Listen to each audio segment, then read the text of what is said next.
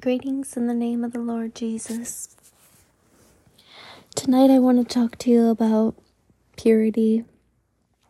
I want to talk about purity because the last couple months I've been kind of stuck on the heart soils and examining the rocky areas of my own faith journey and how to clear out those rocky areas.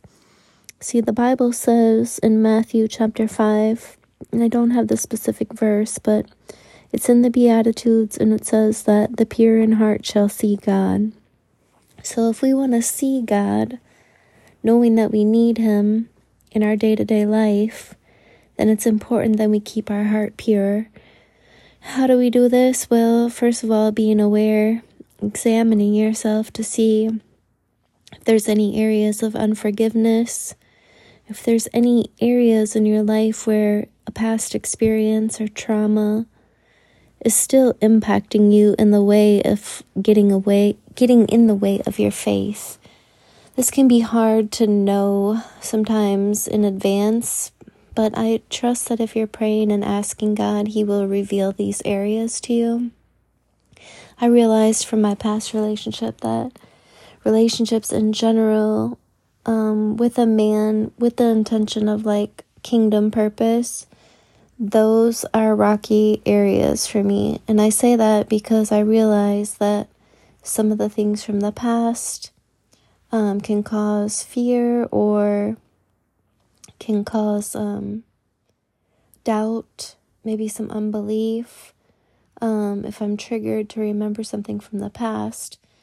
So the Lord also brought me to Song of Songs, chapter 2, and it's talking about the, the little foxes that spoil our love, and that's the love that the that God has planted there. That's truly the only love that we can have and that we can operate from and, and with. That's the other reason why it's important to have a pure heart. So that love from heaven, from Christ, can flow through us and and be, you know, evident to others. So so grateful that God has, has me on this journey and showing me the areas where um, perhaps I need to pray for someone that I have um, not prayed for in some time, or there might be someone that I need to forgive. Um, and then, most of all, is like, I think it's so important that we, with a renewed mind, that we don't allow like rehearsals from the past to go on in our mind. I recently caught myself in a situation where, you know, other people can kind of be stuck in the past sometimes. And so it's important that we don't allow ourselves to get pulled back into the past. And one way to know you're back in the past is if those rehearsals in your mind start going again. Um, you know, love keeps no record of wrong. So all that stuff should be forgiven. And I can say it's probably easier to say that it should also be forgotten, but the Bible does say he casts our sins as far as the east is from the west. So who are we to hold on to stuff, you know, from other people? Yes, I can understand that there's instances where we might need a protective boundary in place, and that's one thing. But again, we still don't need to rehearse all that stuff. That's just more of guarding your heart, keeping your heart, for out of it flow the issues of life. So, just want to encourage you all tonight to do a daily check in. You know, ask God, Lord, is there anything in my heart, you know, that that we need to remove? Because in the Song of so- Songs, chapter 2, he also says that we will catch those little foxes together. So, again, this is a co laboring with Christ. This is an intimate relationship with Him.